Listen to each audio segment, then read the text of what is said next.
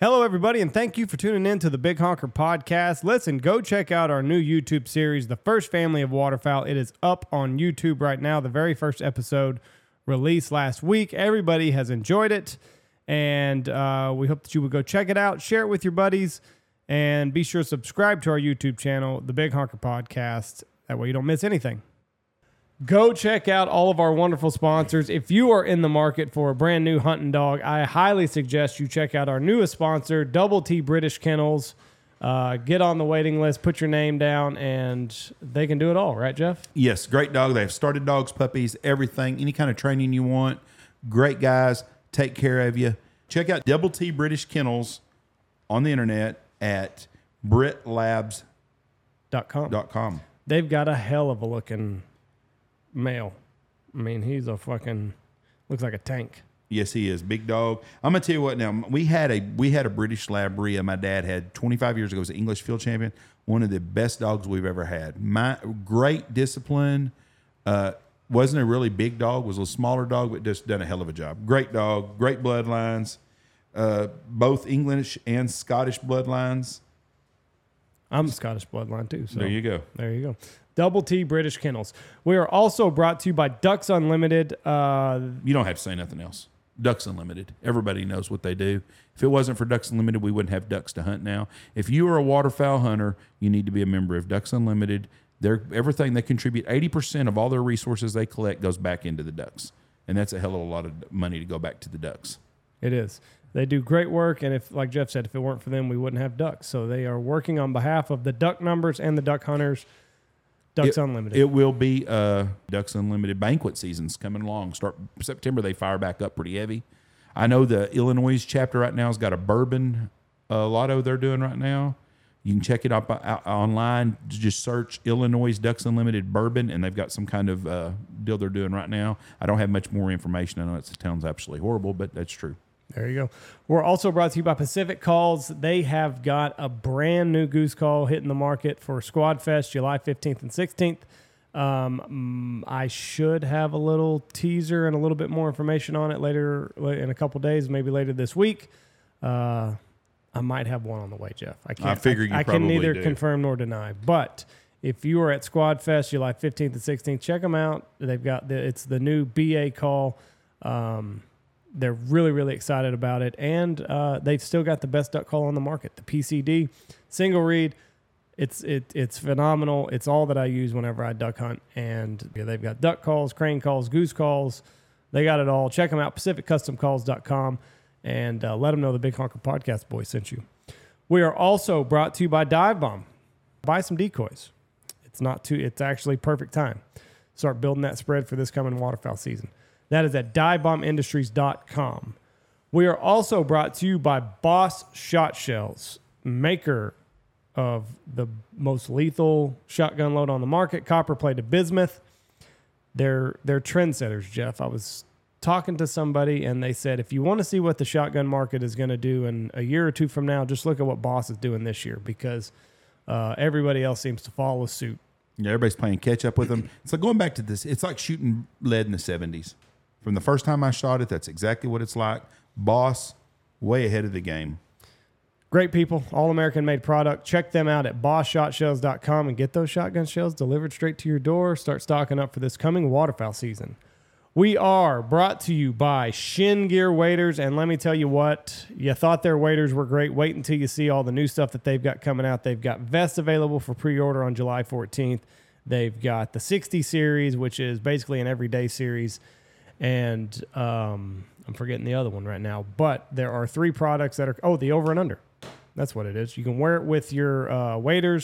It's not super bulky, so you're not like the Michelin man out there. It's nice, slim fitting, uh, nice slim fitting jacket. But that 60 series, I'm really looking forward to it. So they're taking pre-orders starting July 14th for all of their new products, and then they will start shipping out directly after that. But go to their website shingear.com and you can uh, if you're wanting waders you can get them to you and then if you're wanting any of these new items uh, check them out a lot of cool stuff coming from them and uh, also be on the lookout because i think they've got more stuff coming out later in august so exciting times that is at shingear.com We are also brought to you by Gundog Outdoors, the great Mr. Alex Langville up there in the great state of Montana. It looks like they're finally drying out.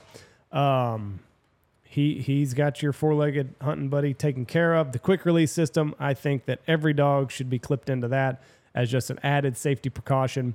And um, You can come by and see Alex at the uh, Alex will be Squad Fest. Al- Alex will definitely be at Squad Fest and um, the field trauma kit. You never know when, when you never know when you're going to need it. Accidents happen every single day, even if it's just a deep cut on your hand. Uh, Alex has stuff in the field trauma kit that stop a bleeding, keep you warm. I mean, he he's put a he was a first responder for his entire career, so this is this was designed with uh, kind of every different scenario in mind. He's also got stainless steel dog bowls and uh, check cords that he makes himself right there in Montana. So uh, go, go by and see stuff. Alex. Just a cool dude to visit with. Yeah, just talk to him. Just visit guy. with him. He's a he's a super cool guy. Uh, he's he's very very influential influential in uh, the waterfowl world. Done a lot of cool things. So go say hello to him. We are also brought to you by the Looking Glass Duck Club podcast. Mr. Rebel Heron and Logan Pyatt put on a hell of a show. You can donate to their Patreon account, and you will have their entire library at your disposal. Um, great guys. They've become incredible friends throughout our couple years of knowing them, and they're a lot of fun to listen to. Um, the bourbon review it goes up on uh, it goes up on iTunes, so you don't have to have a uh, membership to that. Everybody can hear that, but to go hear the more juicy stuff, donate to their Patreon, and you get their full library. So go check them out there. We are also brought to you by Alpha Outdoor Specialties, maker of the Stanfield stool. No more buckets for me. My hemorrhoids will be thanking me come January. It is uh, they're going to go in our A frames, custom fit, and they can build anything that you want. They're a fabricator. They're they're a fabrication shop, and if you've got some, if you've got an idea of a chair or anything that you want built, get a hold of them. Alpha Outdoor Specialties, and they can take care of you. But uh, the Stanfield stool, looking forward to it. We're also brought to you by Lucky Duck, maker of the 2x4 blind, which is best blind on the market right now. And best spinners that are out there, waterproof, they take a dive unexpectedly, just shake them off, dry them out, and they're back up and spinning again. Uh, remotes all pair up nice and nicely and click them on and off. Click them on when the ducks are coming, click them off if you got geese coming. Uh, makes it nice and easy. Dog kennels out of this Dog world. kennel, five star crash test rated. That's they got they beefed up their sizes. They uh, they they have kennels now that fit that fat ass dog of mine, Lou, and um, I don't even think twice whenever I throw them in there. Five star crash test rated. It's the way to go. That is that Lucky Duck. I really really like their kennels. We're also brought to you by Bangtail Whiskey, Mister Brandon Bing. Mr. Brandon Bing. How's it going on over there? He's weathered the glass shortage and he is shipping whiskey. It is a beautiful whiskey. I make my whiskey sour out of it. Whenever I get time, I had a couple over the 4th of July holiday and they are fantastic. Go to bangtailwhiskey.com, make sure you're 21 years or older, and um, you can get it. You can get it coming right to you. Also, he's got some new music out on iTunes, so check him out. Brandon Bing, great guy. Uh, we're also brought to you last, but no, not last but not least. Uh, we're also brought to you by Dirty Duck Coffee. If your coffee sucks, it is not the duck.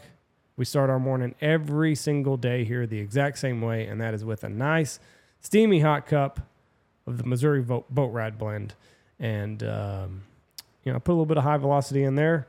Mornings, I need a little pick me up, but they make a great coffee, and a, and portion of all of their proceeds go into great organizations like Delta, Ducks Unlimited, all that good stuff. So They will be at Squad Fest also. They'll be at Squad Fest. You can get your coffee for the year right there. Go up, say hello. I don't know if the General Lee will be there. Go get Scotty Goggles uh, autograph because he will be there. Yep. Um, but Dirty Duck Coffee, it's how we start every single day. It's great tasting coffee, and uh, you will not be disappointed. So go up, check them out at Squad Fest, and get your coffee for the year. Last but not least, Stanfield Hunting Outfitters. It is not too late. If you are wanting to get on the calendar for this coming waterfowl season, give us a holler 940 658 3172. Talk to Jeff, tell him what you're looking for, and You want to shoot a Get you on the trophy speck? I can work in a small couple of guys on November. I don't care how small you are, just a couple smaller groups. November 7th through 9th and November 14th through 16th. I got room for a couple of twos and threes if you want to add really on to group. dates. if you want to shoot trophy speck, those are primo primo dates. We will also be doing filming at that time, I'm sure. Anyways, give us a holler at 940-658-3172 or look us up on the web at www.stanfieldhunting.com. We appreciate everybody that's tuning in. That is all of our sponsors. Please go check them out because they do play a very important role in the making of this podcast. And it would be nice if you would go check them out. Whatever you're needing, I feel like we've got a great list of sponsors here. So pick your poison, go check them out. God bless you and have a great week. All right, ladies and gentlemen, this episode of the podcast, we are joined by the Wisconsin Turkey Commander, Mr. Loren Voss. Uh, the man has killed over 150 turkeys during his time out in the woods.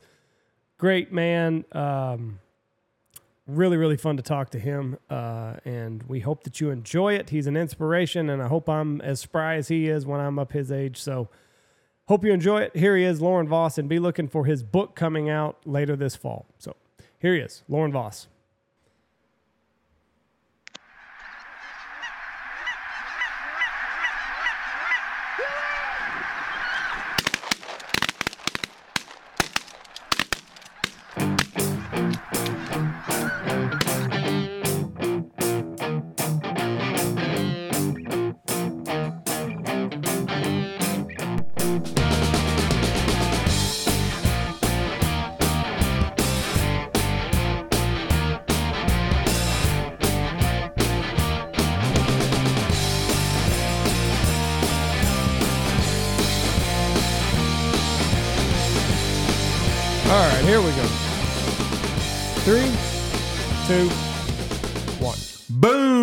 Welcome to the Big Honker Podcast brought to you by Pacific Game Calls.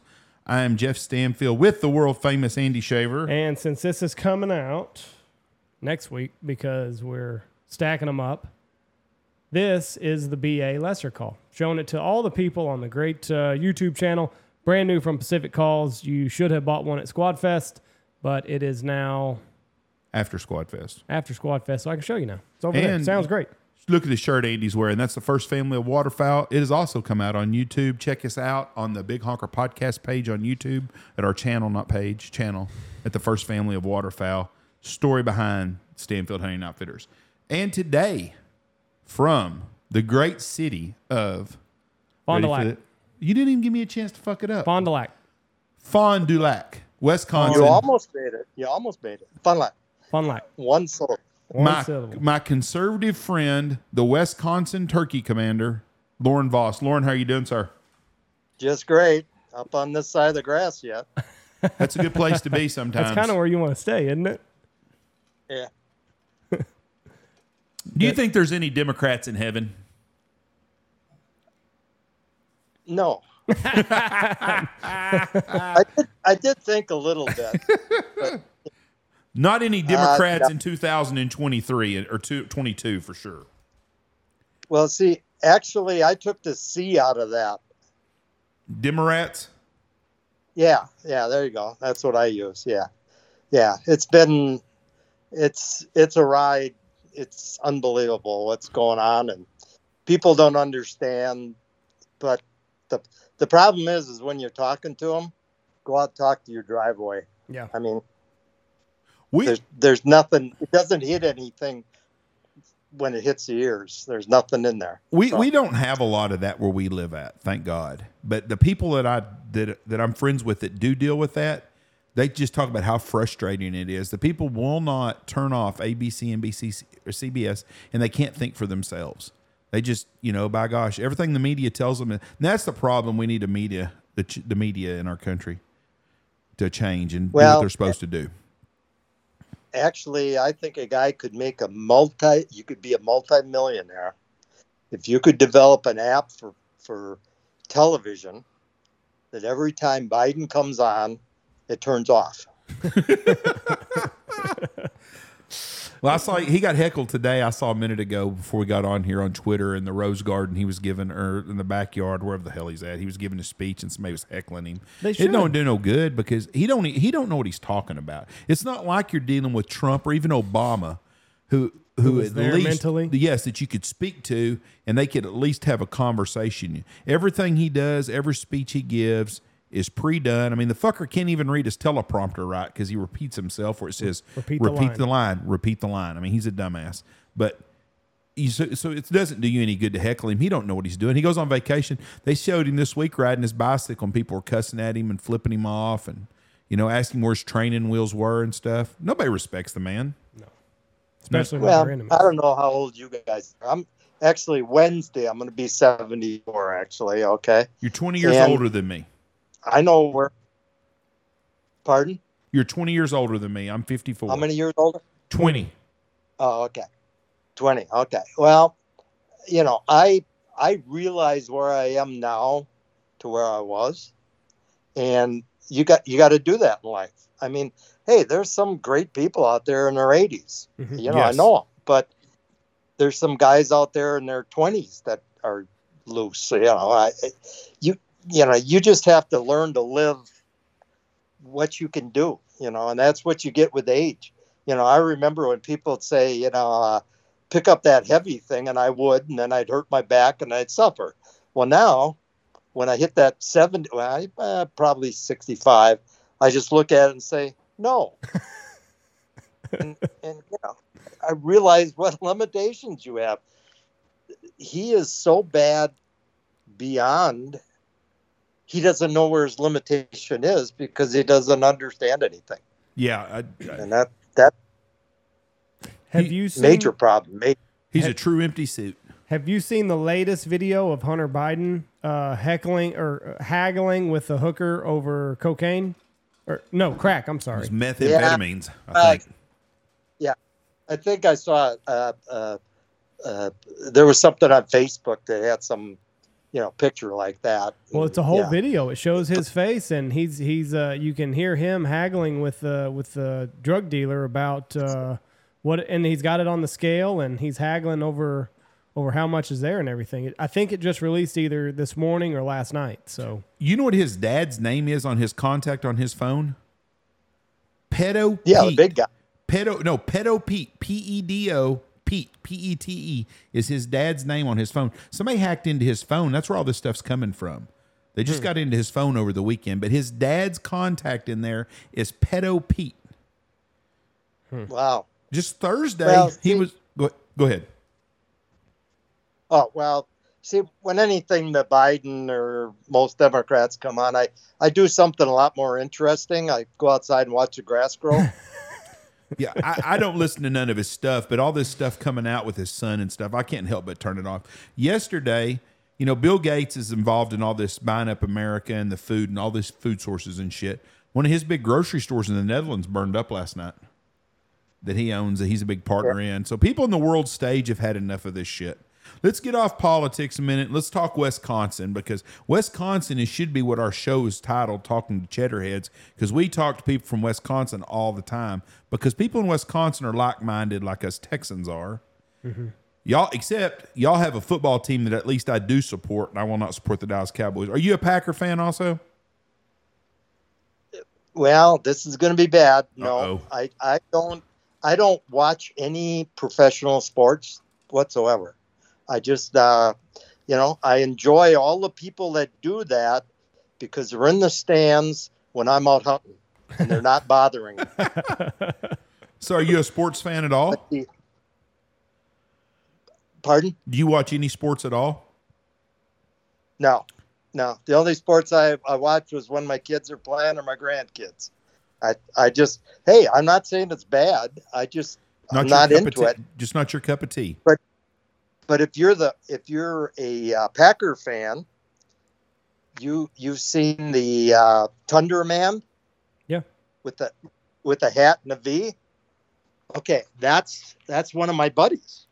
really, He, Yeah, he has those uh, hats. He makes those. Jeff Kalo makes those hats for every team in the league. And actually, I got his son, his grand, yeah, son, a turkey. And I have my own. I got to see if how I can yeah, get that's it it in. right there, huh? It's turkey Yeah, hat. I have a hat that he put together for me. That's a turkey. color. So Now, who is this guy? He's uh he he, he makes the the explain Yeah, t- call him Thunder Man. He's got the icicles on Yeah. his beard. I'll, I'll pull up a picture of him. So you know who this guy is? Yeah. Andy? Yeah, I know who he is. Okay. Well, Andy's a bigger Packer fan Oh, than me. I just like everybody but Dallas. Now, um, so he made you that hat special for you, huh? You got his grandson a Yeah. turkey. Yeah, I called the turkey in for him for his son. That's that's that's fantastic. So, you said that you are you were a big waterfowl hunter, and then the turkey bug got you. Yes. Uh, well, the turkey bug actually started about in the 60s, and I was mediocre, and you had to go to different states and all that stuff, and which I did. Okay, and I liked it. But when Wisconsin took off, it it just you know I haven't I haven't left Wisconsin now for I think it's six or seven years. I mean, why I shoot I shoot ten birds a year in Wisconsin. Never Really? leaving Wisconsin. How do you Yeah. how do you shoot that You know how- many birds? Is That that's the limit up there. No, the limit in Wisconsin is 200 a year. Two hundred a year. I like. Yeah, that's the look on your face. I like this look. Yeah, yeah. People don't realize that, but we we apply for a tag, and then you could buy leftover tags, and you can buy 200 tags if you would want to. And you know, like I say, I get eight, ten birds a year in Wisconsin. I have the only certified triple in Wisconsin. Three toms, one shot. what? Yeah. How yeah, did that I- happen? I- did you purpose? Did you do this on purpose, or was this just happenstance? No, no, I know a lot of guys got them not on purpose. No, mine was on purpose. I had two lined up, and I was just going to pull the trigger, and there was a third one, and he started walking behind the other two. All three necks lined up. Boom! I got all three as one shot. All three of them. Were they and they all mature toms? All mature mature toms. My goodness. And that was on Thursday. On Tuesday, I had gotten a double. So five toms with two shots in basically three days. I wrote a, I don't know if you've ever heard of Badger uh, magazine. Huh. It's a another Wisconsin magazine. Anyway, I wrote an. I write uh, articles for magazines, and I put it in the. It's in an article because people would say, you know, "Oh, what do you mean you can't do that?" Yeah, you can. I I I had five takes. I use them with two shots. Price of, yeah, the the price of the price of lead now. You gotta you gotta be careful. You know, it costs a lot of money. Well, the price of anything now with uh, with Biden in office, you got to conserve. You got to conserve wherever you can. Gas is through the roof. Oh yeah, yeah, it's it's crazy. Just, but you know what? You know, you're a lot younger than me. You got to live longer through it. I can just, I'm gonna spend all my money, and then, you know, and you guys will take care of me. You know, but I'm, I'm gonna be out blind with my gun in my hand, sitting next to a tree with a smile, and they'll find me. You re- Yeah. you really want to rely on today's young people to take care of us because we're in trouble. And I'm not talking about Andy's generation in the mid 30s, but you go to you can't even go to a store and get a kid that's between 16 and 22 to help you. I'm gonna say, and, and, and not all young kids are bad because there's lots of great kids, but 75% of these kids we have today have zero customer service at all. They don't take no pride in anything they do. Well, yeah, pride and also having you know respect. That's Yeah. that's what it is. I respect the old people. You know, they need something. I'll you know I still open the door for for people. You know, but it's getting harder and harder at my age to find an older person to open the door for. 'em. but you go to you go to a fast food service and if you get to the window and the person there is in their 60s that's working there a lot of those people are working because it gives them something to do. They don't have to work financially but they want to work still. And those people take pride in everything they do. You see a 16 to 18 year old kid that's working there not all of them because you run into some that are really nice and very respectful but a lot of them they don't give two craps about anything. They just want to get paid and walk out that door. They don't take any pride in what they do or customer service. And man, it's all over our country. So I'm 54. In 20 years, I'm going to be screwed when I'm needing young people to help do shit for me. Yeah. Well, you know, I'm a bragger. I got eight grandkids. Ain't none of mine. They all respect and say please, thank you, and uh, you know they're they're all hunters. My uh, second oldest grandson got him a bear at ten years old. Wow. They're raised right. Uh, yeah, yeah, you know, and they they know what they're doing, and I'll tell you the the the kids that are in the outdoors. I don't care if they're fishing, uh, hiking, biking, hunting, whatever. You don't see those kids in a lineup too often at the police station. No, those mass shooters and stuff are not kids that are alpha males. I've said that so many times. It's not an alpha male. The kid who has respect, that goes to church, member of FFA, 4 H, hunts, fishes, plays sports, captain of football teams, those kids aren't the ones getting in trouble. It's the kid that's in this room. Now, I've got two grandsons. My oldest grandson is about perfect. He might walk on water. He is never in trouble, never did anything. My younger one, he got in trouble at church the other day, Andy's youngest son, because he's gonna he's got to have a lot of alpha male in him, but he's also gonna have a lot of fun in his life, I think. And that's Yeah, the, that's yeah. the way you're supposed to be. But he he's gonna be a throwback kid from the way kid boys used to be, I think. Oh yeah, when I was younger, I didn't, you know, I didn't always walk on the side of the road. Sometimes I walked down the center. Yeah, I mean, but that wasn't that uncommon then. You know? Yeah, I, I, I had my first motorcycle when I was ten. Jeez. Did you ever get a, You know? Did you ever get a spanking growing up? Did I ever do what, please? Did you get a spanking when you were growing up? A spike? A spanking. Ass whipping. Did you get your ass whooped by your dad? Oh, Yeah, well, of course. Yeah, Uh, every day. Yeah, and and if I did something in school and I got the piece of paper, you know, I didn't, you know, I gave it to my dad and he said, "What'd you do?" And I didn't tell him because I got a spanking then.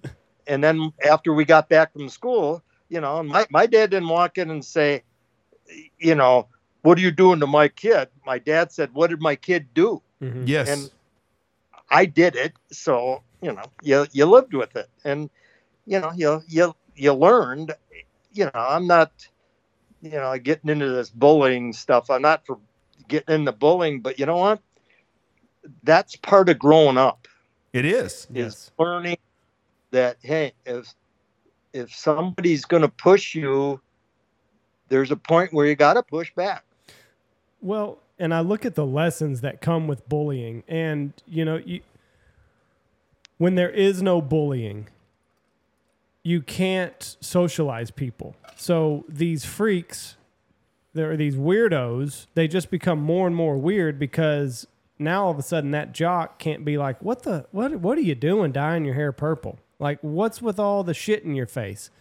You can't do that anymore. So they just get more and more extreme. Whereas when you look at the benefits of bullying, because I think that there are some. Now, obviously, bullying can go way too far, and we've seen that. We are getting way too politically correct here right now. No, we need more fucking bullies in the world. That's one of the problems we have. But it can go wrong. We've seen it go wrong. But we need there is a place for bullying because it normalizes people. It's like, no, don't be a weirdo. I got bullied when I was in second or third grade. Everybody what? goes through I, it. That's right. And I survived. And I have been an asshole my whole life. So I'm sure I have bullied a lot of people. I don't know if I physically bully people as much as I fucked with them and talked shit to them. And I still do that today because we too, we live in a soft world. But we need bullies. That's one of the problems we have. We don't need a kid going home and committing suicide because he got called a fat ass. What we need to learn is that kid that's a fat ass needs to lose some weight or whatever the problem is. Or get thicker Uh, skin. That's right. Grow up a little bit and realize that's part of life.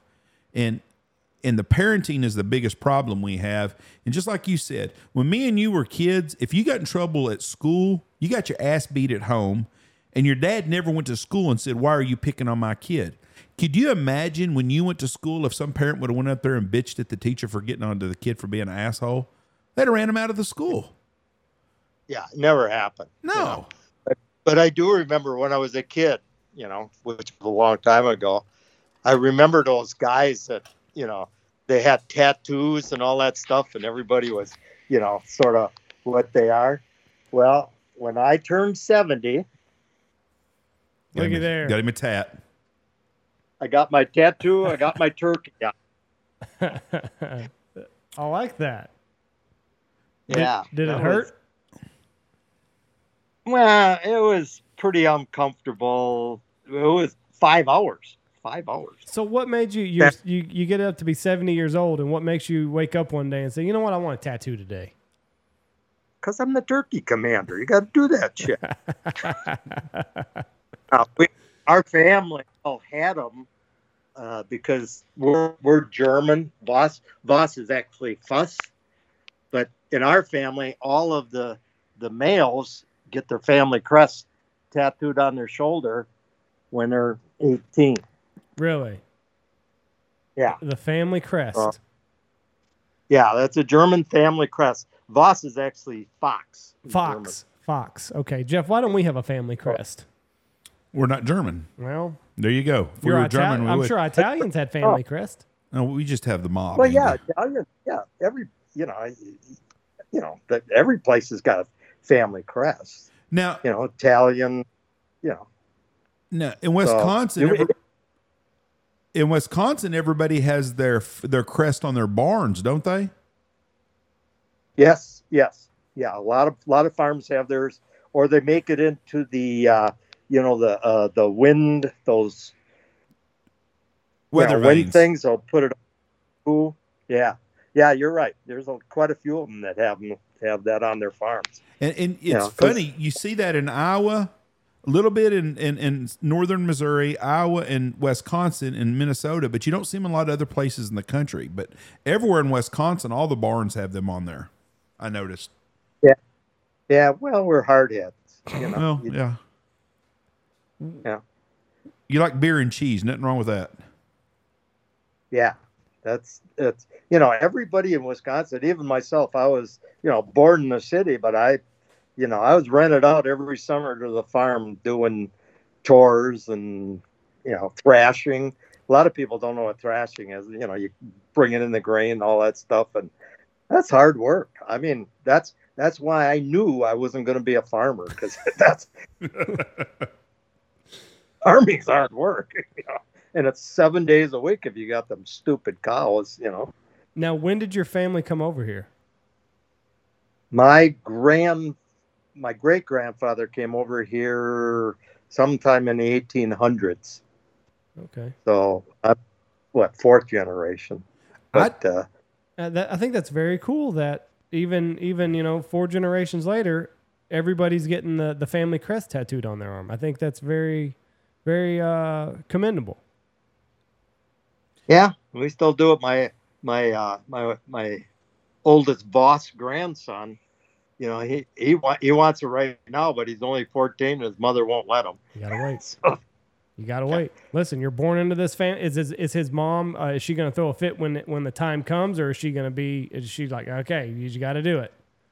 she's, she's a great lady. She is. She came from a, a wannabe hunter family Mhm. into a hunter family, Ah. and so when my grandson got his bear, I did a three quarter mount, and uh, I didn't ask. I just put it up in his bedroom. First time she walked in the bedroom, there was a. Oh, Oh, look! oh, it's that thing again. yeah she's she's learned to uh she does a good job she she's learned to live with you know my son elk hunting and deer hunting and uh you know just that's the way it is in our family I, I looked at the map where Fond or Fond du Lac is. Fun like, Fond du Lac. Is that right then? Fond du Lac? nope. Still sound Yeah. like an out of town. Fond du Lac. Well, I am an out of towner. I did not realize there's a Sheboygan, Wisconsin. I thought it was Sheboygan where we were at in Michigan? Michigan. I did not realize there was a Sheboygan, Wisconsin, and a Sheboygan, Michigan. well yeah but the sheboygan brats come from sheboygan Wisconsin or Michigan? Wisconsin. Wisconsin. Okay. Wisconsin. yeah yeah Now let me ask you this: How do you how do you do Yeah. your brats? You boil them?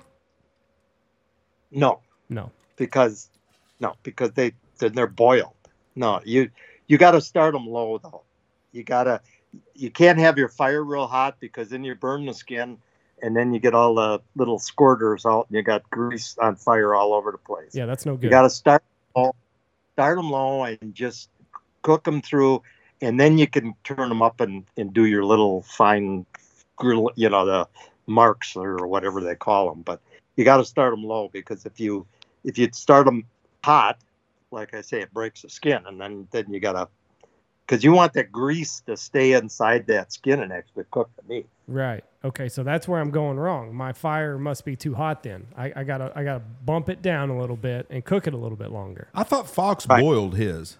He he he does, but then he finishes them on the grill. He puts the grill marks. He cooks them in the in the in the in the boiling water, and then he grills them on the grill. No, no, no, I don't boiling water or nothing. No, I cook them on the grill, but I I I have the if it's a charcoal grill, I, I'm not over the over the coals. Gotcha. Uh, the the coals are on the side of the grill, and you're you know you're cooking it from from afar, if you will. Mhm. You know, so it doesn't get real hot. If you get real hot, then it sticks to the stupid grate. We right, and then and and, that's then, and then like you said, you got all those little squirters everywhere, and you end up wearing most of the Yeah. grease, and that's no good. so it's not like a hot link that you want to break the skin to bust. no. Because that's when you can tell when No. you got a hot link. What is the difference? Okay, from someone from Texas that's not a big brat eater, we uh, we eat hot links down here. What is the difference between a brat, a brat, whatever you want to call it, and a freaking uh, hot link that we have? What's the difference? Or a or a hot One's dog? hot. Well, what what happens with with our brats up here is it's very coarse. It's a coarse grind. Okay. where where the I, I remember the first time I I traveled all over fixing machines all over the world and one time I was in Chicago at the airport and they had brats. So I ordered one and I took a bite out of it and I was like, what is this? Because it's it they're they're mealy because they're they're not ground so coarse. Ours are ground very coarse. And I think you get a better flavor. So, that, so that what, what's the difference? Is so it's just coarse. It's ground coarse. It's coarse. The meat's more coarse. Then is the difference. Right. Yeah. Well- It's not. It's not like a hot dog inside. It's almost like uh, I don't- I know. It's more like chop. It's like chopped meat, not like ground meat, fine ground meat. I love hot links, and my favorite hot link is one of the cheapest ones out there. It's by a company called Bar S, and they and they and they just the real. I like them the hot links a lot. But I had a Johnsonville brat the other day that we bought, and it was spicy. And I'm gonna tell you right now, whoo hoo, that thing burned somebody's asshole at two degrees when it come out. Some bitch was hot, second degree burns coming out of your ass. The hottest thing I've ever had, and it was a damn Johnsonville brat. Yeah, I don't. I'm not a hot person. I Oh. don't. I don't. You know. You know. You know why? You know why most Mexican food is really hot Mm-mm. because the meat was rotten, so they put spices in it. so It didn't taste so bad. Yeah. Mexican food is great. Love it, but. uh, One of the best Mexican foods, I, best Mexican restaurants I ever ate at was in uh, Egg Harbor or one of them places up by north of Green Bay, like Sturgeon Bay, somewhere up there on Yep. in Door County. One of the best Mexican restaurants I ever ate at was up there, and I can't remember where the hell Yeah. we were now. yeah, Door County's a, a you know it's a great tourist trap, but it's it's a tourist trap, but it's not ultra goofy tourist. I don't know. It was in Sturgeon Bay is where we ate at. I love I, I love Door County. It's a beautiful area up there. Oh yeah, Wisconsin is. You know, I've been in all 50 states and a lot of different countries, and uh, you know, Wisconsin, we got it all. We got we got weather. If you don't like it in the morning, you can complain about it, and it'll be different in the afternoon. You know, it, it you know, it's got everything. We got we got deer, uh, bear. Uh, you know, we got this. They call it an elk herd, but we we got some elk here, but you know, and, and we do have duck hunting. Our duck hunting actually changed. We used to be in, you know, when I was younger, we were in the Mississippi Flyway, and Wisconsin's no longer in it. The Mississippi Flyway is Dakota. No, It's, it's shifted. know, It's so- shifted away from you. yeah, yeah, and they they don't know why. I mean, we still have duck hunting. It's not like we don't get ducks, but we don't have the, you know, hundreds and hundreds in a flock of northern birds crossing Wisconsin anymore. It's just not there. What do you think happened? Do you think uh, hunting pressure back in your generation? Do you think farming practices changed? I I don't know. You know, that's what some people say that you know, but you still pick corn. I, I don't know. I, I nobody's really ever, if you will, you know, said what it was, but more birds are flying Dakotas now than Wisconsin. I don't know why. Now your turkey numbers, they're doing they're booming, aren't they? They're doing very No, well. our- no, they're down tur- also. No, our turkey numbers are going down just like every other state. Yeah, it's I mean, it's if- frightening. Yeah, we, uh, you know, and I'm not a good guy to be talking about turkey numbers going down, shooting 10 a year, but I work hard at it. And I mean, I work, you know, we have a, we have a, about a six and a half week spring season and it's, it's very complicated. We got different zones and different time periods, but if you know how to run the system, you can, you know, like I say, you could buy 200 tags if you want to but you know last year i saw probably as many toms and jakes as i saw hens and that's That's, that's not good. That's a, that's not a good Yeah, recipe. yeah. yeah the optimum flock is 15 to 20 hens per tom Really, that and i many. saw as many yeah i saw as many toms as i did hens Ooh. that's not good Oof.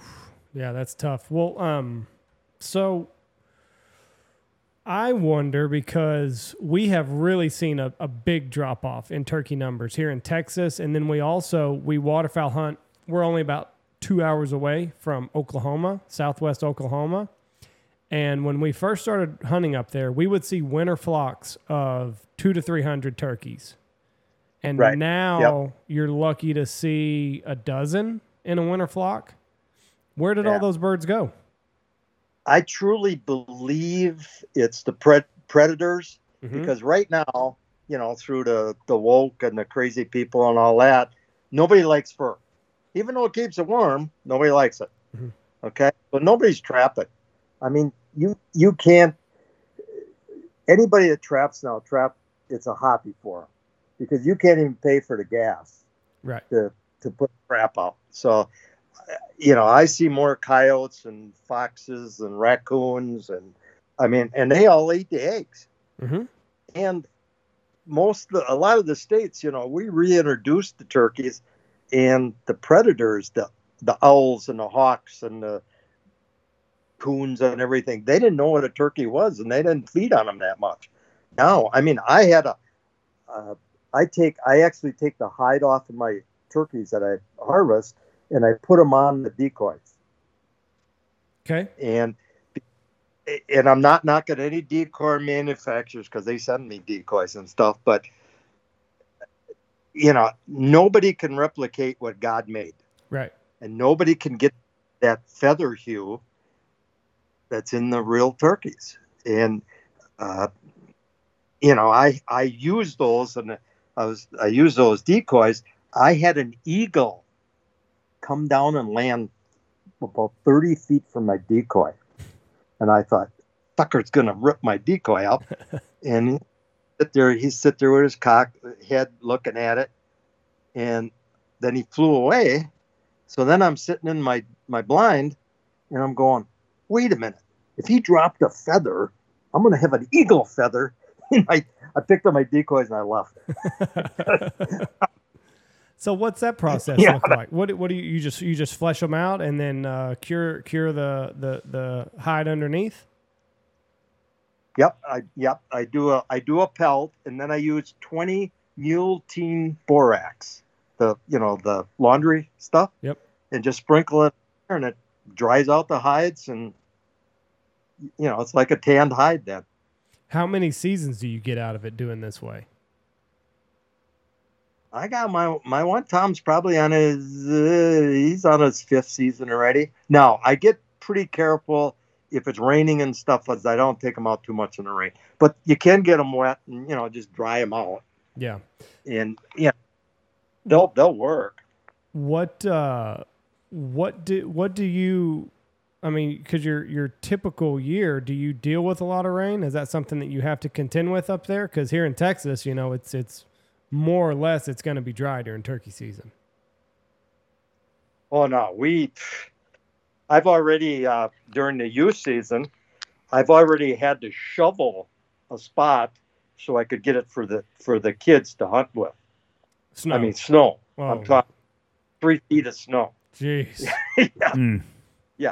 and, and it rains a lot. You know, I don't know if you got a chance to, uh, you know, Google the Wisconsin turkey commander, Mhm. but uh, I get into it big.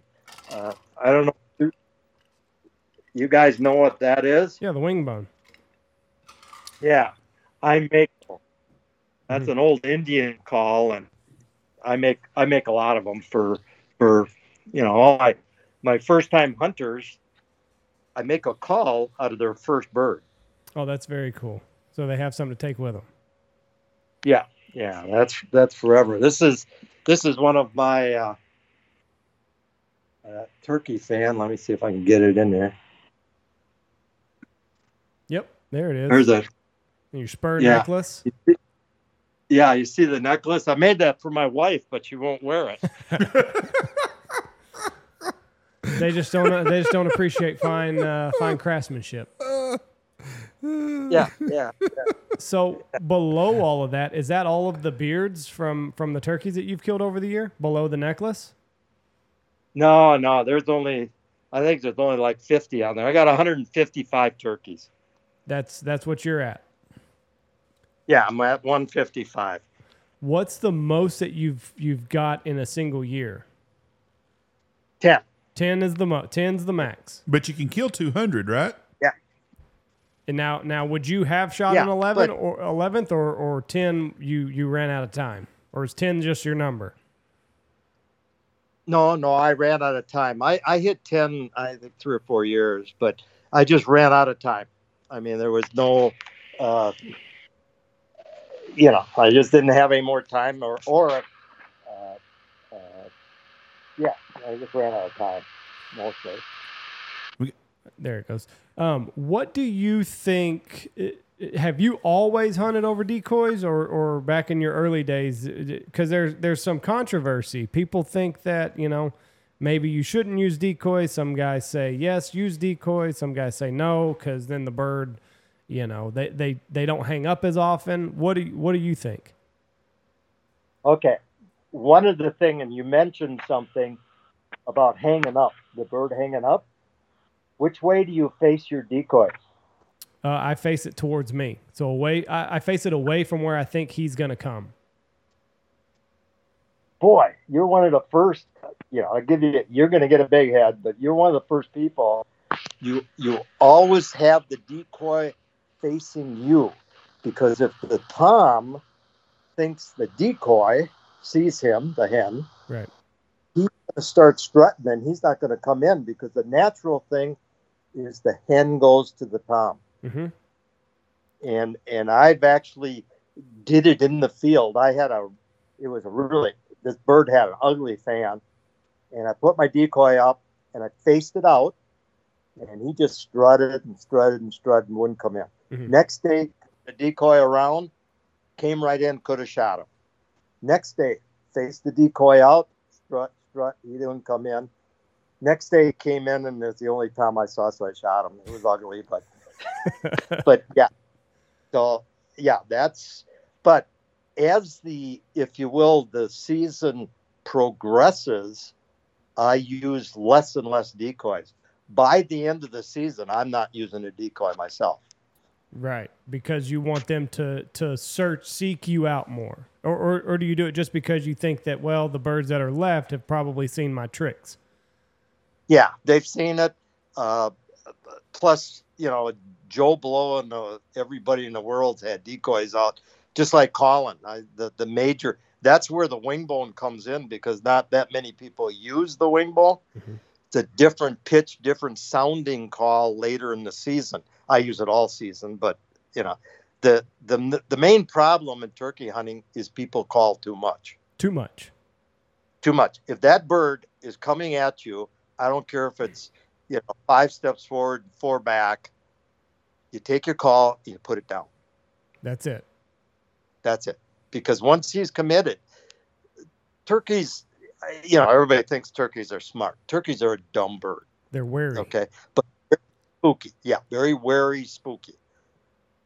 and if you keep calling, all of a sudden, if you know, you keep going, hello, hello, hello, even that turkey's going to go, yeah, and they're going to walk away.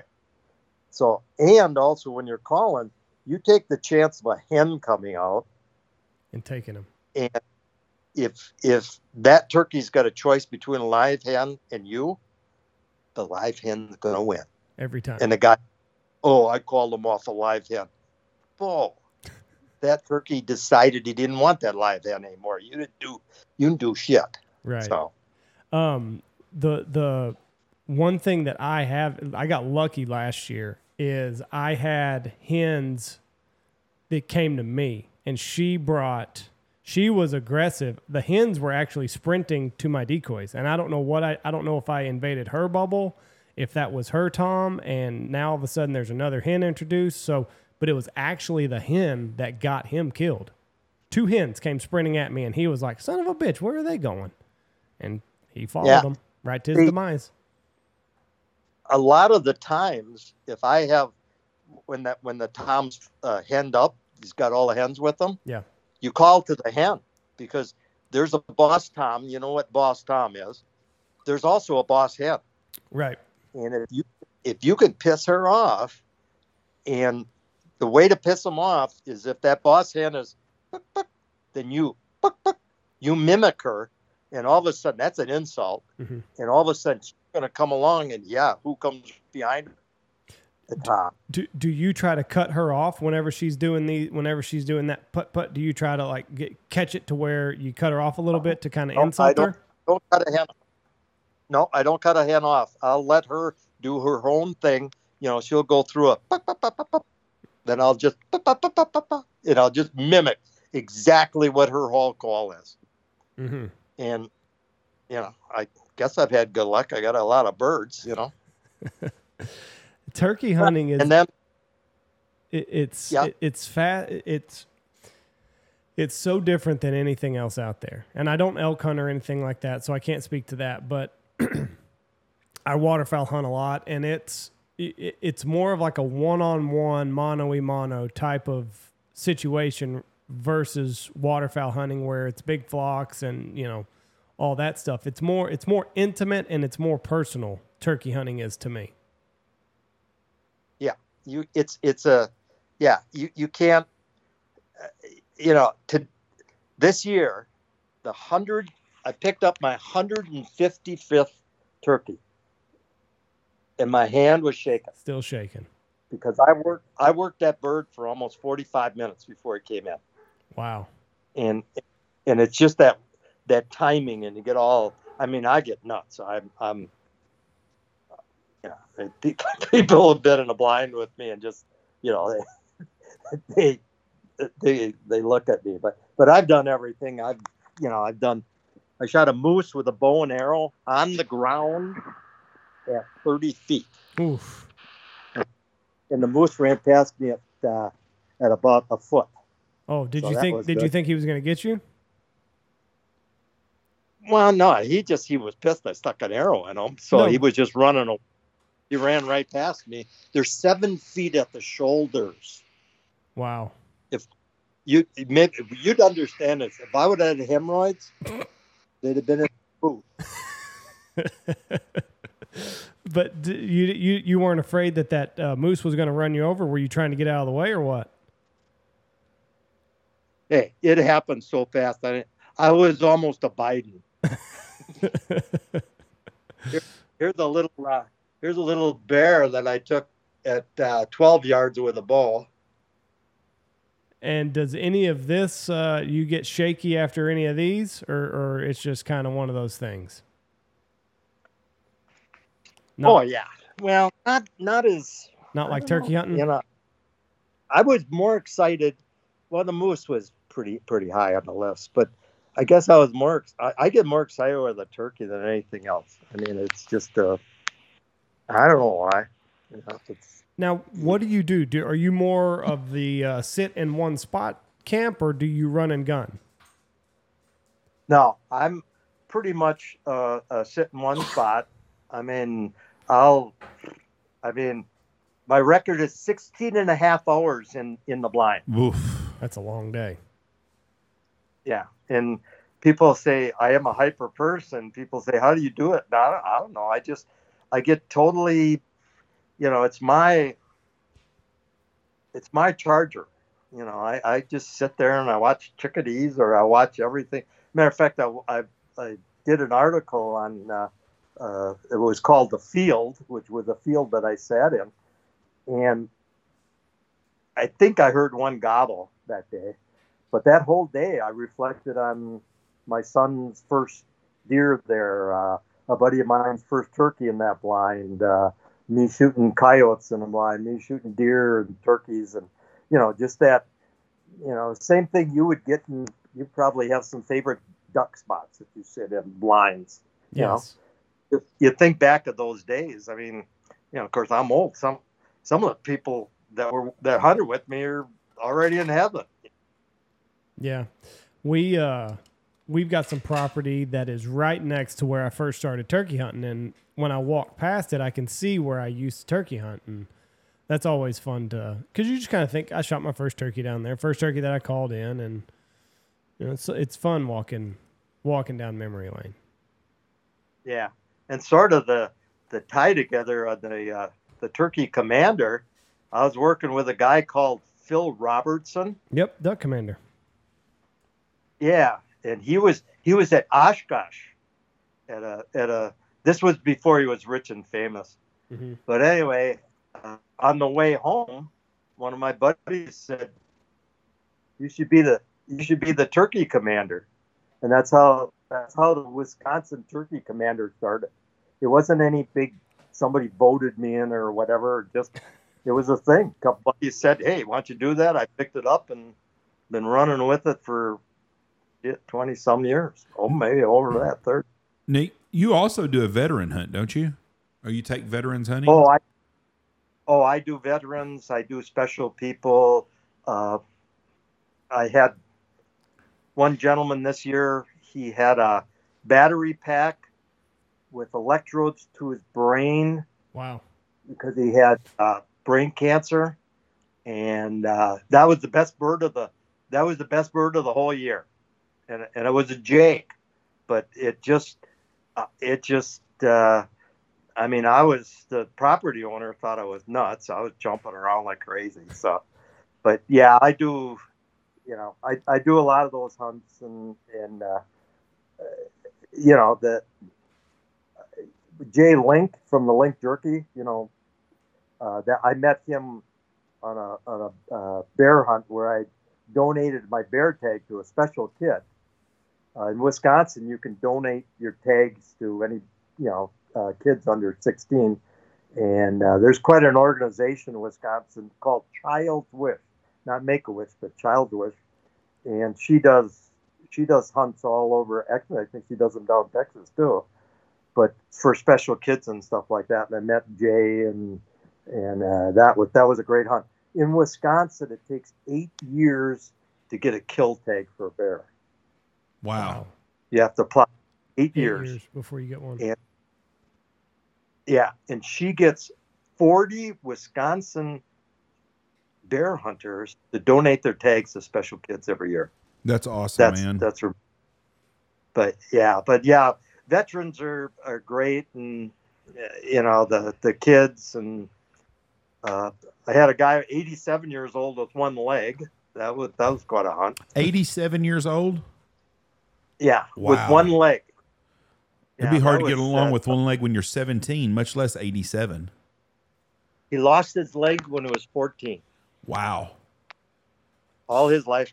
And uh, I don't know if you guys fish, but uh, you know, perch, yellow perch, that's the ultimate fish in Wisconsin. I mean, every bar in Wisconsin always has a fish fry on Friday night, and it's perch. You know, I went I went fishing with this guy. We got 31 really nice perch, and we're sitting on the end of a pontoon boat. You know how big that is, right? So the old guy, he got 25. I got four, and my other buddy got two. he taught us how to fish.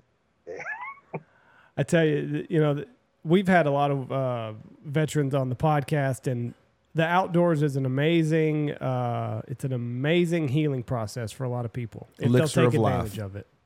I mean, just go outside, get a little bit of sunshine, be in Mother Nature, um, and just enjoy it. Forget about your troubles for a little bit. Especially when you live up Right. north where you live, where it's nice. It's it. You know what? What's your t- high today? Seventy five.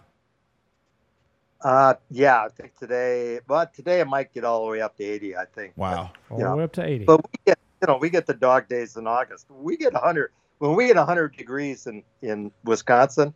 It is nothing but miserable, yeah. like plain. Got to tell you, one of my stories was one of my my uh, veterans. He had, uh, I think they called it pulmonary thrombosis. His lungs were literally turning to cement.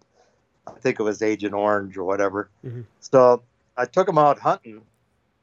We were turkey hunting, and all of a sudden I looked down and he was on a, uh oxygen tank. You ever read, you know, you- you're sitting there, you're looking at stuff. So I'm reading on this big tag, and it says, "Do not have, do not, you know, have any flame, do not have any fire within da da da." And I'm going, "We're going to shoot a shotgun." I wonder, you know, I wonder if things, this thing's going to blow up, you know. so we're sitting. Anyway, I call the turkey in. Boom, he shoots it, and of course I run out and grab the turkey. I call it chicken life. You mhm. know, they flop around. Sometimes you could lose a bird, you know. So I grab the bird. So anyway, I walk in. He looks at me. He said, "Ooh, ooh, ooh! Did you see on on the tank? It says, hey, you know, we're not supposed to." You know, I said, "I've been looking at that sob for three hours. we didn't die, did we?" it all worked out. We're fine. Yeah, yeah. So, hey, when the when the Lord turns the page, whatever you're doing, and you're on that page, you're gone. So, That's right. I'm a firm believer in that. Also, might as well. You, you need to go live your life. Too many people don't live their lives like they should. You can't take money with you. You know. one of the one of the guys that we had on that he's a wounded warrior, but he said, you know, when it's your day to live, nothing can kill you, and when it's your day to die, nothing can save you. correct. And you know, I'm a Christian, and, and you know, not not saying I'm, I'm not afraid of death, but to say it's a lot easier because I know where I'm going. So, Mhm. I don't. I'm scared of the pain. I don't want to have a painful death. I'm not scared of dying. I just hope I'm a pussy. I hope it's an easy way. I hope it's in my sleep or you know I die instantly. I don't want to be pain. I don't want to go through a bunch of pain doing it. But I know where I'm going to, and so many people don't live their lives or they're they they live in fear all the time. They're going to die. That's not living. well, okay, I'll share something. 1992. I had this little lump on my neck. They whacked her off. They gave me six months to live. Oh wow. Stage three lymphoma. Uh-huh. I was at the Sloan Kettering. I was at the Mayo. I was at every place. And, you know, Lord didn't choose to put me on the page that day. So, so I I've had it, I don't want to say easier, but I've had it, I've had a better outlook than most people because, you know, you know you're going to die, but when somebody walks up to you and looks you in the face and said, you're going to die, hmm you you look at life a lot different, you know. And uh, actually, uh, you know, I'll keep in touch because uh, in a few uh, actually months, I'm going to have a book out. It's called "Living on Death Row." Oh, that'd be Oh, very good. cool. You said 92 you were you were given 6 months to live? Thirty years ago. Thir- 92. 30 years ago. They only missed it they they missed it by over 30 years. Yeah. Well, and then you like this last February, which was the 30 year anniversary. Now I got prostate cancer. Oh. What what's Yeah. the outlook on that Us- like? us old guys, all us old guys are going to get it anyway. So. Right. So Uh, I, you know, it's it's a thing you gotta, you know, the saying that the veteran said, but my saying is, if you worry today about what's going to happen about tomorrow, you just lost today. That's true. It's very true. Yeah. That's why you spent 16 hours. That, that that's how you spent 16 hours out there because you appreciate what's out in them woods. And Yeah. so many of us don't appreciate anything. We don't. I mean, we get we're too caught up into today sometimes to not appreciate what today is about. yeah it's just you know just I, i'm not you know have fun you know screw everything else no i it just you you learn to appreciate and and i did it you know when my first bout you know i had this guy walk up to me and he had these you know he was he looked just like a texan with a jacket and a big hat and everything you know and he walked up and when when you've had you've had cancer, you go to stages, you get pissed off, why me and all. And I was in a pissed off stage. So he looked at me and he said, Someday you're gonna say this is a blessing. Mhm. And of course, looking at him, I was in a pissed off mood. I looked at him, I looked right in his eye, and I said, What the hell you got? Brain cancer? And he looked at me and he said, Yes. Uh oh. Yeah. Get out of that one. You just walk away. There's not much you Yeah. can say to get out of that one. Yeah. You got your foot in your mouth up to your knee, so you, you know, As a matter of fact, I do. sir. so, yeah, gives gives it a different attitude. You know, it's Yeah. Eh. Ron, uh, Jeff's dad, my grandfather, passed away from uh, lung cancer, and okay.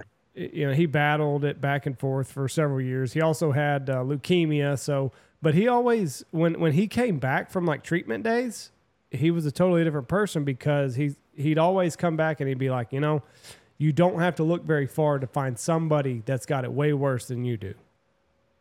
Right. Yes. Yeah. There's there's yeah yeah you you look at the guy who went fishing with all his life he didn't have another leg. How'd Right. you like walk? Uh, you know, if people say, "Well, I could never do that," yeah, you can. You when can. when you're there and, and it's your turn, you know, if you got anything inside you, you just go, "Okay, that's that's the cards I got dealt, so let's play the hand." You know. Yeah. So I'll give, you a little- I'll give you a little story. This uh, this is semi hunting story. Uh, I took experimental chemo, and it was sort of like like an aspirin. I mean, I never got sick. It was not a big deal. But anyway, my oncologist called my wife while I'm in the middle of this program, and he says, uh, you know, I want to talk to Loren, and he said, well, uh, you, you know, I'll, I'll, I'll have him call you when he gets back. And I and he said, well, just have him call me from where he's at, you know. So she hee hawed around. Finally, she said, well, he's in the Shoshone Valley mule deer hunting on horseback. yeah. My oncologist called me a dumb SOB, by the way. He's in the middle of his chemo. so, That's yeah, something to do. that's that's yeah. I had a fishing. I had a hunting trip. What do you want from me? pardon. That is, you just got to tell them, you know, I had a hunting trip. What do you want from me? I'm not just going to sit around here and wait Well, for this to kill me. yeah, you set your priorities. You know, you just stay. That's uh, you know, I've uh, had the same wife for 53 years, and she knows when the turkey season opens. She sees me in turkey season opens here in, in April, and it closes first week of June. She knows she ain't going to see me for two months because she's a she's a night person, you know, and if I turkey hunting here in the late the later in the season, you're getting up at two o'clock in the morning. Yes. Right. A- And, Yeah. I mean, what time does it? Can you hunt in the afternoons in Wisconsin? In the evening time? Yeah. Yes. When we first started, it was only mornings Okay. and only five days. Now we can hunt seven days a week, uh, half an hour before, half an hour after sunrise. And I mean, what time does it get dark there this time of year? You're getting dark later and later. Oh, late, yeah. Uh, at the end, of, I think, I think it's eight o'clock is when it closes. Yeah. Eight o'clock at night. Yeah. you know, and open like you know, like five forty-five in the morning and eight o'clock at night. Do, do you hunt every single day of the turkey season? Yes, except I have this stay, saying: high wind, stay in, Stay in. because they're not going to move. They're not going to move. And you know, oh, I'll run and gun and I'll find them in some valley or whatever. Yeah, and the birds will be out of the valley before you get there. So if it's really high wind, they don't mind the rain. They don't mind snow. But if it's wind, they don't like the wind because it's too much movement. Right. They and can't it's pick too out the spooky predator. right, and it's too spooky for them, and they're just gonna they're gonna haul up. I've I've seen them already. Uh, uh, you know, when I'm driving around, I'll see a bird that never lo- left the roost all all day Wow. because it was just too windy. Too windy. Yeah, because I got a lot of uh, I I re- I I've heard I haven't done that much hunting in Texas, but you guys have like leases they call them, right? Mhm. You lease land. Yeah. You don't have the, you know, we have acres and acres of public land here. Yeah, we don't have much of that here. Yeah, I know. I heard that, but I hunt a lot of private land, so a lot of my lands, you know, I don't even scout much anymore because if if the topography and everything stays the same, the turkeys are going to come in the same spot. I'll bet. Well, that one stand I got, we probably shot 50, 60 turkeys out of one stand Right. and it's a you know it's it's a plywood stand that we built 30 years ago you know Yeah, that's the thing about Texas is you better you got to kind of compensate for windy days because we get a whole lot of wind out here, and it it's tough. Yeah. it's way it's very it's a it's a totally different ball game, totally different uh, factors that you have to think about, and it's not easy. I hate I hate windy days. They're my least favorite least favorite time to hunt is on those extremely high wind days because you know that if you do get a bird, he's going to be that much more on edge because the grass is swaying back and forth, and he can't really get a bead on where a predator might be, and it's a it's a totally different ball game. yeah they're they're they're just too too spooky in the wind so i don't i don't go up much in wind i think uh you know we had with the youth season the special seasons about uh seven weeks i had i think i missed two days in the seven weeks So let me ask you this, and we're going to start wrapping up here because we've already had you on an hour here, and I know that you've got other things to do. What do you think? uh, There's this new uh, there's this new fancy tech technique, uh, turkey reaping. People take the hide behind the decoys and they sneak up on them. Where do where does Loren sit on that? Okay, I I would never stop anybody from a hunting process, if you will. Okay. Okay, which is another way of hunting. You know, I lived. I'm older than you. I lived through the through the crossbow when when, uh, the when the compound bow came out. Right. That was it. You know, hunting was terrible. So no, it's it's okay. The only thing that I would, and I can't do it. I got a fake knee, so I I, I ain't crawling anymore. uh, but I really would like them to have to wear an orange vest. Right. Yeah. That that's the only thing that I would I would request because uh, I did some studies and there's quite a few people have been have gotten shot. There's a there's a video that I'll send to you, and there's a guy. He's hunting. He's hunting public, and he's sitting. He's sitting at the base of a tree, and he's got. uh, I think he's got his decoy spread. It's two. It's like two hens and a, a tom or something like that. Yeah. There's a there's a natural draw about 40 yards out from where he is, and coming up the draw, he sees this full. He sees a fan, and then he sees a red and white and blue head, and it's creeping up over the draw, and it gets to 30, 40 yards, and he pulls a trigger, and it's a man behind a full turkey fan, red and white head, and he ended up he ended up shooting the guy. I think he just peppered him. He didn't kill the guy, but I mean, here he was. He was just sitting at the base of a tree, wasn't hurting anybody. And then another guy sees his decoys and and putting out a putting out a, a, a Tom decoy or a Jake decoy on public land is a little sketchy to begin with. You know, you run the risk of somebody mistaking what it is. But yeah, the guy encroached on where he was hunting and he shot. Yeah, yeah, that's well, it would be like just going deer hunting and you know putting a set of horns on your head and then putting a deer Right. and and and then be mad at the guy that shot you. Yeah.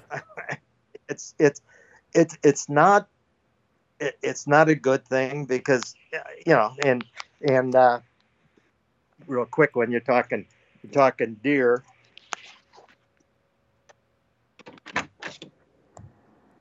I do that too. Oh, look at there. Look at all those. My goodness, you're a busy man. Yeah, but yeah, but but but there again, I don't want to stop people from hunting. I mean, that's that's the thing. uh, You know, it's just like uh, the people that don't like the AR, they don't like this gun, they don't like that gun. When you give a little bit, you're going to lose a lot. Right. And uh, the the reaping, uh, you know, I fine if if you want to do it, fine, but do it safely. Safely. Yeah. I, I have a real problem on public land. It just it scares me. There's too many people that don't have a whole lot of sense running around the woods, and you know if we're putting now they've got you know it's it, it's a recipe for disaster in my mind.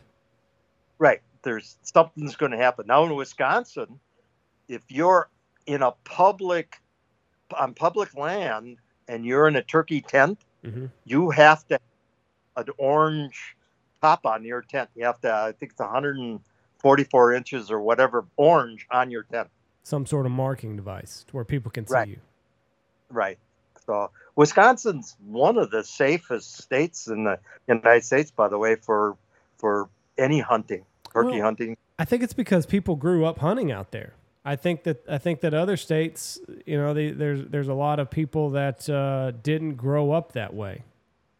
Right. Well, quick story. I got so many of them, but my son-in-law married my oldest daughter. Asked me if I'd take him turkey hunting. Well, of course. You know. uh, So I take him out turkey hunting, and in comes these two toms.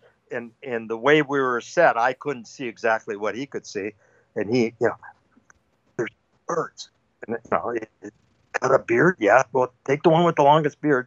And just as that bird came out, he shot it, rolled it, perfect shot, you know. And so I grabbed the bird and I come in and he's shaking, you know. And I said, Well, yeah, a lot of people get really excited. He looked at me and he said, Well, I never shot a shotgun before. In my family, I didn't even ask him. Right. You know, he was nervous, so I knew he shot guns and stuff, but he had never shot a shotgun in his life. So his first shot was a 25 pound turkey. But- Jeez. You know, to me, my,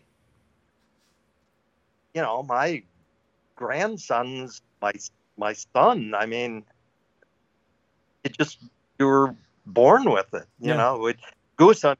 Real quick, when my son was with me goose hunting, I mean, I I think he was so small. I think I carried him in my gamekeeper when he when he got tired. But anyway, we're on this ridge, and here lands some geese out there, and they're you know they're like 200 yards, 150 yards out, you know. And so we're sitting there, and my son goes, "You gonna shoot at him, Dad?"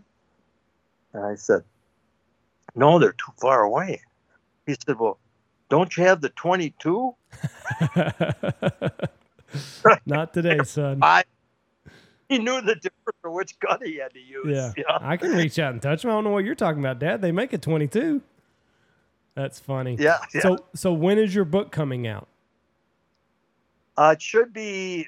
We got the the book number, um, and the the first copy, if you will, is going to be printed, and we're going to go out and see if we can find anything different from it. But you know, you talk about you know the Lord's purpose. My oncology nurse in my first uh, uh, journey with cancer, she was a wannabe writer, and she actually started well we actually started writing this 25 years ago but it was like you know $30000 to print a book. Now you it's like it's like $300 Yeah. and and It's not much. you can order yeah yeah you can order books as you want them so so uh so uh, we're figuring she's she's actually got like a book signing thing set up in september 10th i think that or something like that. So we figure everything will be out by then Well, very cool. Well, we would love to have you back on uh, later in the fall and uh, talk a little bit more about your book and tell some more stories if you'd be up for it. sounds good sure i appreciate it this is a fun time Perfect. Well, Loren, we appreciate it very much. God bless you. Uh, good luck on your prostate cancer, and uh, Yep. keep on keeping on. We'll sir. talk to you in a couple months. okay god's blessings have a good one guys All right. Thank you, take her Bye easy bye, sir. Loren Voss. It's pretty interesting. Eighty-seven year old guy with one leg. Got some grit to him. I'm telling you, a lot of grit. That's living though, man. 87 years old, born in 1935. That's crazy. Yep. He was Reese's age during World War II. Seen a lot of things. Yep, a lot of changes in the world. Whew. Did you set your uh, thermostat at 80 today? I did not. Did you know you're supposed to? I actually cranked the mini split in there down a little bit. Did Did you know that though? Mm-mm. Oh yeah, they're they're calling for blackouts today. Rolling blackouts in Texas. Here, Well, I don't know. I'm on the hospital grid, so I'm not going to get blacked out. you might. No, they don't. They won't turn the hospital off. But that's the state of affairs. And guess who jumped right on it?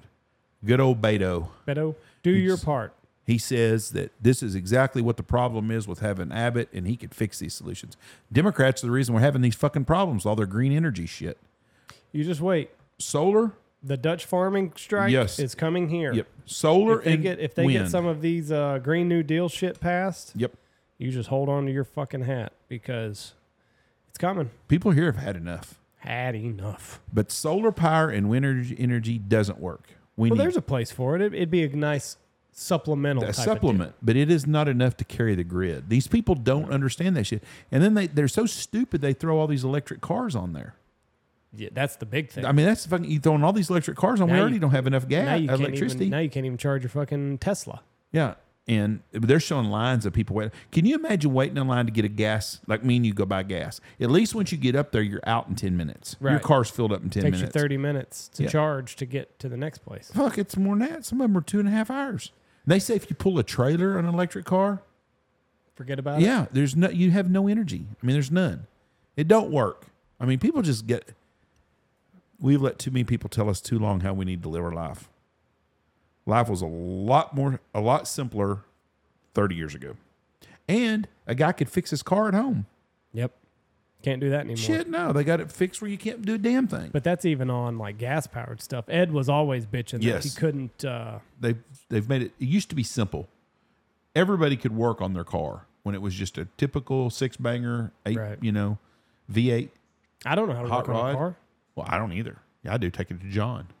Take, but, but I mean, what happens when? What happens when John's gone out of business? John's a local guy. John Gotts, he does our uh, all our mechanic work, but and, and Jeff Cersei and Monday does it. But I mean- guys are old. The guys are old, yeah. Who's going to fill in? in- Sixties and seventies. yeah, I mean, shit. I can't fix that stuff anymore. Anymore, you never could. You at least had the opportunity to work on it. You at Yeah, least you had the can. opportunity to fuck it up. And your now life- you, now you got to put a computer on it. That's right. Everything's got to have a computer. Oh. world we live in now. All right. Anyways, y'all, thank y'all very much. This is up next week. Uh, check us out on YouTube at the Big Honker uh, podcast page and check out the First Family of Waterfowl. Go to stanfieldhunting.com, go to shop, and you can buy sh- swag from the um, First Family of Waterfowl and other Stanfield Hunting and Big Honker podcast gear stuff we have for sale. Get ready for hunting season. Yeah, before we know it now. Yep, we'll be fixing on vacation again. Last one of the year. Just sad. Thank y'all very much for listening to us. God bless y'all. Have a great week. Go check out all of our great sponsors before you leave. Go check out Double T British Kennels, Ducks Unlimited, Dirty Duck Coffee, Stanfield Hunting Outfitters, Bangtail Whiskey, uh, Alpha Outdoor Specialties, Looking Glass Duck Club Podcast, Lucky Duck, Shin Gear Waders, Gundog Outdoors, Pacific Call, Dive Bomb Industries, and the one and only Boss Shot Shells.